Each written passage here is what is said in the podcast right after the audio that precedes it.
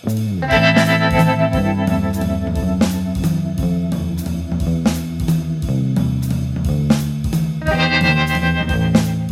and welcome to the Brutally Honest Books podcast. I'm your host, Sarah Gerond, and I'll be giving you my honest thoughts on the books I read. While the reviews will be short and to the point, they'll include everything you want to know without any spoilers to help you figure out what you should read next. So, with that said, let's jump right in. Hi, everyone. Welcome back to Murderino March. If you tuned into last week's episode, I covered the nonfiction book American Sherlock by Kate Winkler Dawson. But as I have mentioned in the past, every time I do a monthly theme, I am going to try my best to cover that theme in all of its different iterations or from different angles. So, for this month being Murderino March, I am doing my best to do a mixture of nonfiction as well as fiction. So, the books that I'm reviewing this month are going to end up being two nonfiction books, which one of them we covered last week, and then two fiction books, one of which we are talking about today. And this fiction book is also going to be very different from the next fiction book that I do because this one is very, very suspenseful. That might not come as much of a surprise since it is Murderino March, obviously. But I am being very conscientious of my choices and not trying to make the monthly theme very doom and gloom, very violent, or what have you that comes along with things like true crime. That is why last week's episode was also not a traditional true crime book, and it just talked about a really famous forensic scientist who really paved the way in forensic science in terms of police work and convictions and things like that. However, we are amping it up a little bit this week with this episode because, as you will have seen from the title, kind of gives away the vibe a little bit, which is In My Dreams, I Hold a Knife by Ashley Winstead. So the title alone is already very fitting in terms of this Murderino March theme, but the summary of the book also just further plunges it deeper into that genre. So let me just quickly read you guys the back of the book. So it reads Six friends, one college reunion, one unsolved murder. Ten years after graduation, Jessica Miller has planned her triumphant return to Southern elite Duquette University, down to the envious whispers that are sure to follow in her wake. Everyone is going to see the girl she wants them to see confident, beautiful, indifferent. Not the girl she was when she left campus, back when Heather Shelby's murder fractured everything, including the tight bond linking the six friends she'd been closest to since freshman year. But not everyone is ready to move on. Not everyone left Duquette 10 years ago, and not everyone let Heather's murder go unsolved. Someone is determined to trap the real killer, to make the guilty pay. When the six friends are reunited, they will be forced to confront what happened that night, and the year's worth of secrets each of them would do anything to keep hidden. Told in racing dual timelines with a dark campus setting and a darker look at friendship, love, obsession, and ambition, In My Dreams I Hold a Knife is an addictive, propulsive read you won't be able to put down. And in terms of that last little bit at the end, I absolutely agree. So, before I get into all of the positives and why I would agree with that assessment, I am going to kind of touch on a little bit how I found this book and kind of what my impressions were going into it. So, if I remember correctly, I found this book while I was just browsing at the bookstore, except when it came time to read it, since I bought it months and months and months ago, I could not for the life of me remember if I had picked this out from either the bargain bin at the bookstore where they had just, you know, all these books that aren't selling that are for like a dollar, two dollars, what have you, or if I had picked this up from like the middle of the store from the recommended section. And if you are somebody who buys books regularly, you will know that those are two extremes essentially. So it seems pretty obvious, but either it's coming from the recommended section, right? So it's right in the middle of the bookstore. It's something that is usually a really incredible read. It's either recommended by people who work at the store, maybe it's an award winner, or it's like the newest book right now, maybe like a Sally Rooney book or something like that. Or it came from the bargain bin. And I think you guys can kind of infer the type of books that are usually in the bargain bin. even if you don't shop for books regularly. And not to like talk shit about bargain bin books because sometimes you can find really good reads, but it's usually pretty rare because either there's a lot of other like bookworms and bookshoppers who just get to these bargain bins first and maybe pick out anything that's good that would be in there, or it's just always been filled with books that just don't sell, that actually really aren't very good, and they just have like 50 copies left over. So I am very hesitant to buy bargain bin books, not because I am some sort of snob, but honestly, it's just pretty rare if you can find like a halfway decent book. So I was going into this book not remembering where I bought it from, right? I was like, either I got this from the bargain bin or I got this from the recommended section. And that is a wide, wide gulf. And so I really went into this like very hesitantly. And maybe that's the best way to go into it though, because I had no preconceived notions essentially. So ultimately, it worked out very well. Ultimately, it was a really great read. I am very, very happy. But I was a little bit hesitant at first. And I think that's why when I first started the book, I wasn't immediately hooked, not from the first couple pages. And I was really afraid, based on the writing style, that this was going to be something like college level creative writing class kind of vibes. But obviously, that ended up not being the case, as I've said. And for me, the switch really flipped, and I got really, really hooked once you learn all of the background and the timeline flips to the past, and then we get a little bit more of the history and the relationships and dynamics between some of the characters. And for me, the switch really flipped once the timeline went back in the past, and then we got more personal histories with some of the characters and a little bit more insight into the different relationships and the different dynamics. Because as the book said, it is about this group of friends. It was seven group of friends. At present, it's actually six because one of the friends died while they were all in college. So it was previously seven, now six. And it's picking up 10 years later at this college reunion. So, some of the things that this novel did very, very well was really building the suspense. Like I said, it doesn't really happen until you start getting a little bit more information on the different friends and the different relationship dynamics because, you know, certain characters dated certain characters, certain characters had crushes on certain characters, there were friendships, there were, you know, some animosities underlying some of these friendships. So once we get a little bit more of that, that's really when the suspense starts to kick in. And the author, Ashley Winstead, also did a really great job with the dual timelines. It was kind of one of those things where I forgot I was even reading. I also found her to be what I would describe as a very astute writer.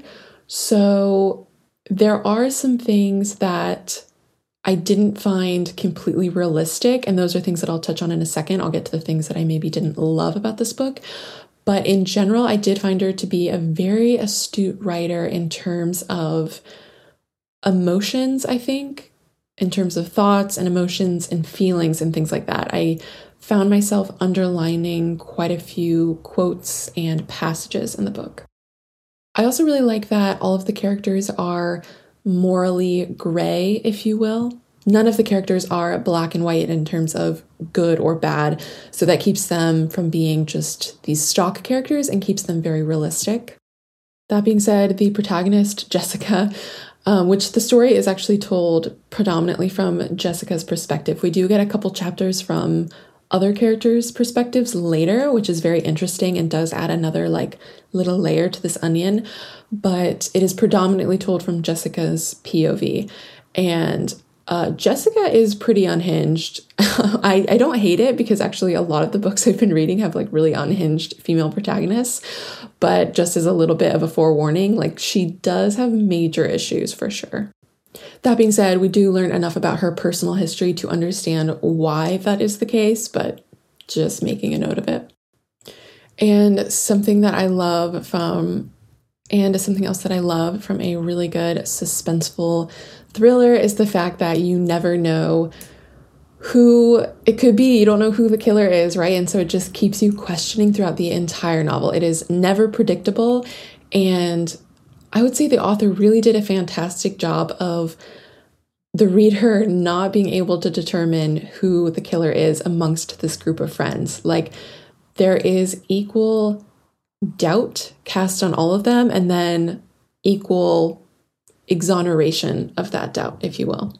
So, in that sense, and also just because of it taking place like at this college reunion, it kind of has that Agatha Christie closed door vibe to it. Like, obviously, they're not all necessarily locked in a physical location, but it does give that vibe or impression or just overall feeling. It's kind of like that clue board game effect, right? Like Colonel Mustard in the living room with the lead pipe. So while that isn't exactly the case, it just gives that very similar vibe. But instead, it is taking place at this Ivy League university in North Carolina which I guess kind of leads me to something else that I just didn't love about this book and didn't really find incredibly realistic, which was the college dynamics. So, this could just be based on my own personal experience because I did not go to an Ivy League school. So, if you did, feel free to write me in the DMs and correct me if this was your experience. But the way that Ashley Winstead wrote about the university life both in present day at the reunion and in the past didn't seem realistic to me. And let me explain. So, some of the things were that I understand it's this elite Ivy League university and it's relatively small, it's a private school, it's giving very gothic vibes, like a lot of old castle looking buildings covered in ivy but it felt way too small and intimate the way that she's describing it. So, just the fact that they're having this 10 year college reunion. So, again, this might be because I went to a state school, a very big state school, that that just seems wildly unrealistic because it's actually being hosted by the school, I believe. It's not like a private or smaller group or something that's departmentally focused. It's like the entire school. So that is the first thing that seemed unrealistic to me, but I'm absolutely ready to be corrected. So I might be totally off base with that. But it's also just their dynamics while they're in college. So some of the things were also that it just felt like a very immature uh, slash high school type description. So I understand that 18 to 22 year olds are still children essentially and are very immature, but they were doing things like passing notes in class. Like, again, maybe because I went to a state school, but even by the time, you know, I was a senior and you're in these really small classes that are very like hyper focused on your degree or even your specialization in your degree, and you're only in a classroom of like, you know, 10 people, we still weren't passing notes. Like, that's a very, very high school thing, if anything, very middle school thing. So, mm, I don't know. But I'm not going to get too hung up on stuff that's small. It's just little things I kind of noticed. One of the other things, which I don't know if it's either very unrealistic or very realistic, I honestly can't decide. I'm really sitting on the fence with this one. So if you have an opinion, feel free to weigh in. But it's the obsession or importance of Greek life on this campus. So, the state school that I went to was very big on Greek life. It was an absolute status symbol. Like, if you were in the Tri Delt sorority, when I was in college, which was unfortunately a really long time ago, you were paying like $10,000 a semester just to be in the sorority. And if we're talking prices in 2023 with inflation, I honestly cannot imagine what that fee is. And then you throw in inflation on top of that. And the competition to get into these sororities was so cutthroat. Same thing with fraternities. And the thing is, I could talk about my own personal opinion on Greek life, but I actually know a lot of people in my personal life who are a part of it. I don't want to talk too much shit about it. But my point being is that I came from a university where Greek life was such a big deal. Honestly, an upsettingly big deal, like to the point where it really is this like cult mentality. So that is part of the reason that this obsession with Greek life in this novel is incredibly believable. It really is this sort of culty mindset. They just do so many fucked up things in terms of just the obsession with being in it and just the way that they really foster that mindset and the sort of group think that kind of plays into it.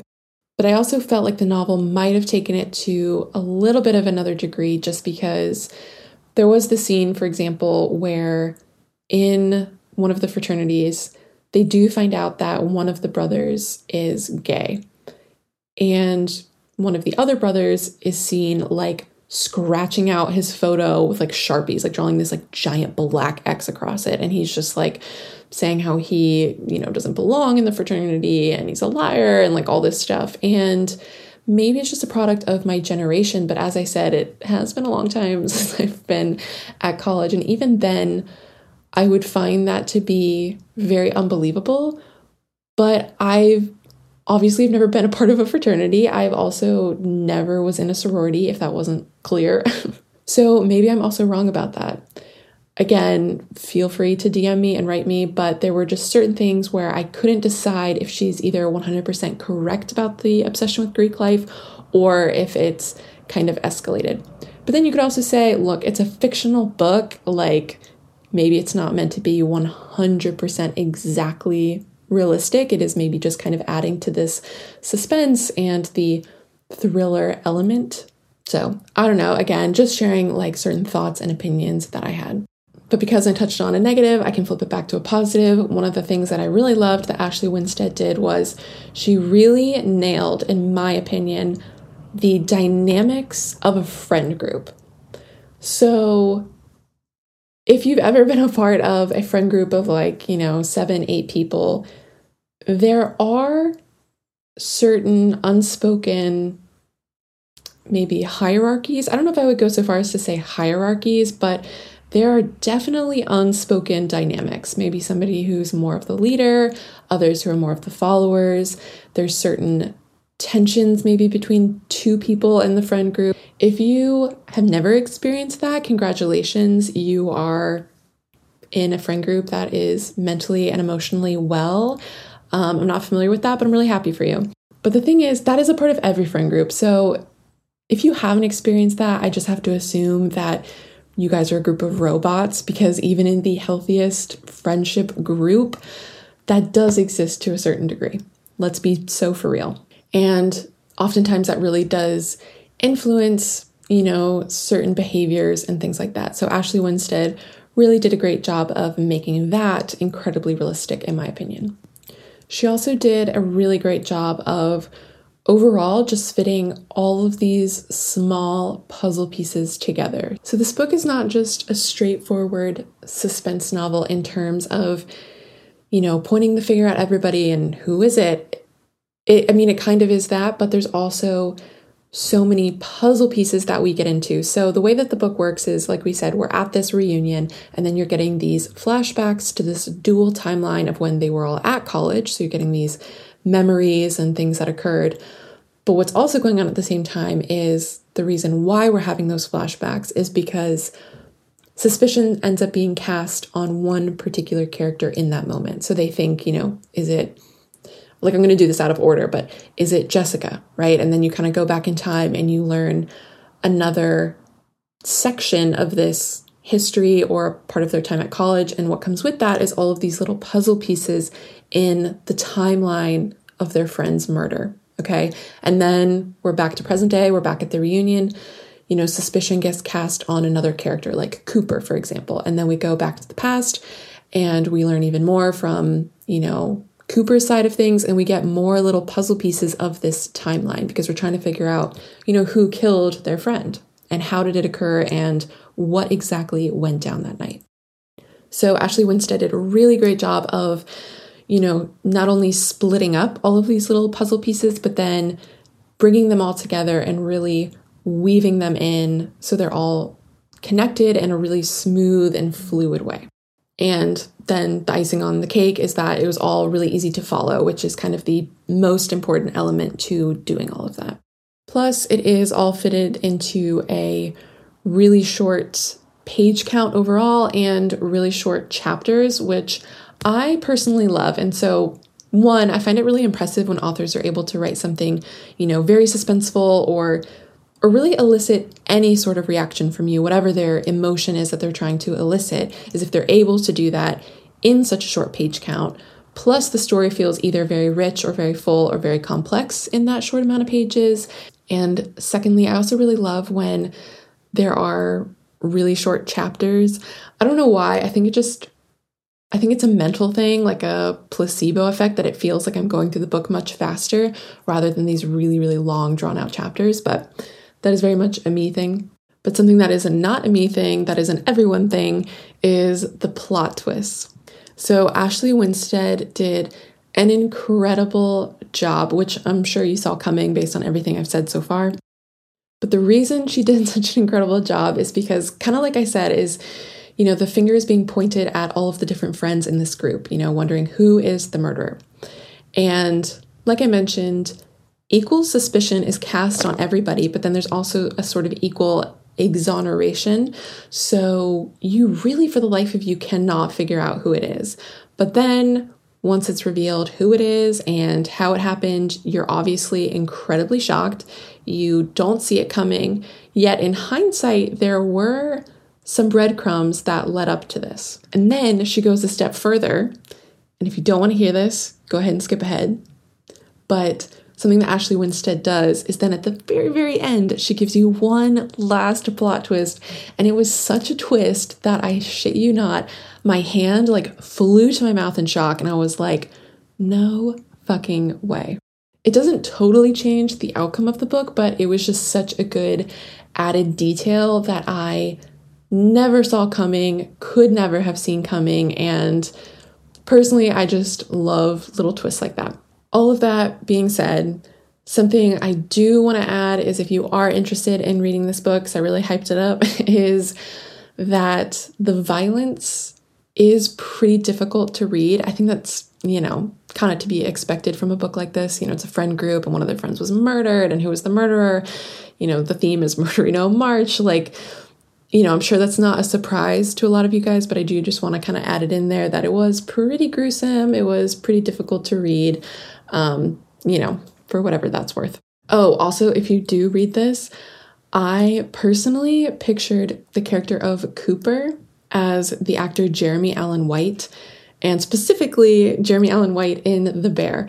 You cannot read this book and tell me differently. Like that is literally that character. So love that.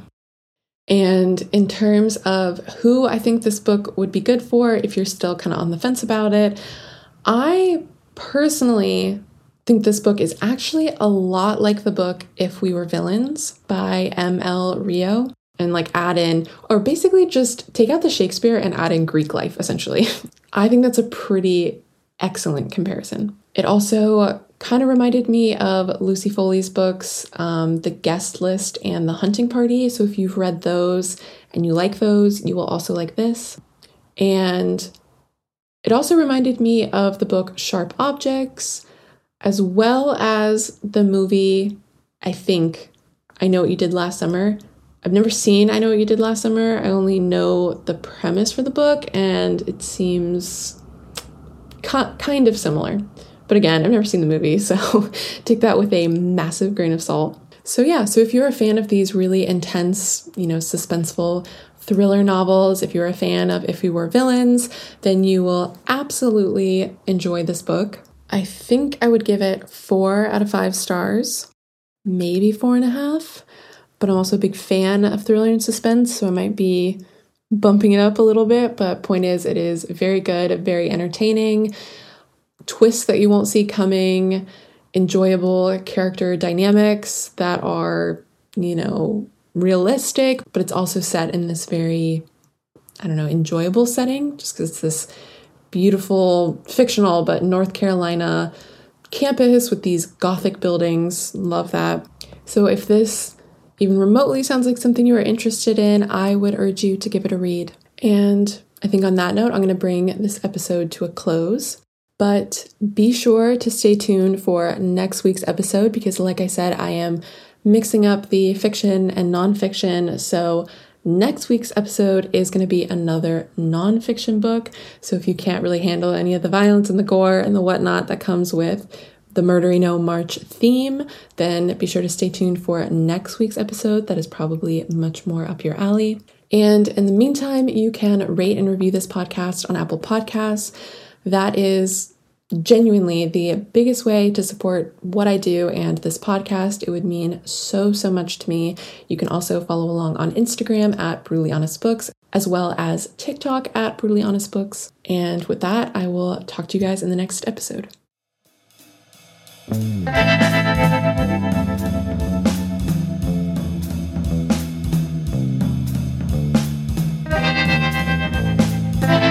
Thank you so much for listening to the Brutally Honest Books podcast. Make sure to subscribe on iTunes, Spotify, or wherever you're listening from. If you like this show, you can rate and review on iTunes, and be sure to follow along on Instagram at Brutally Honest Books.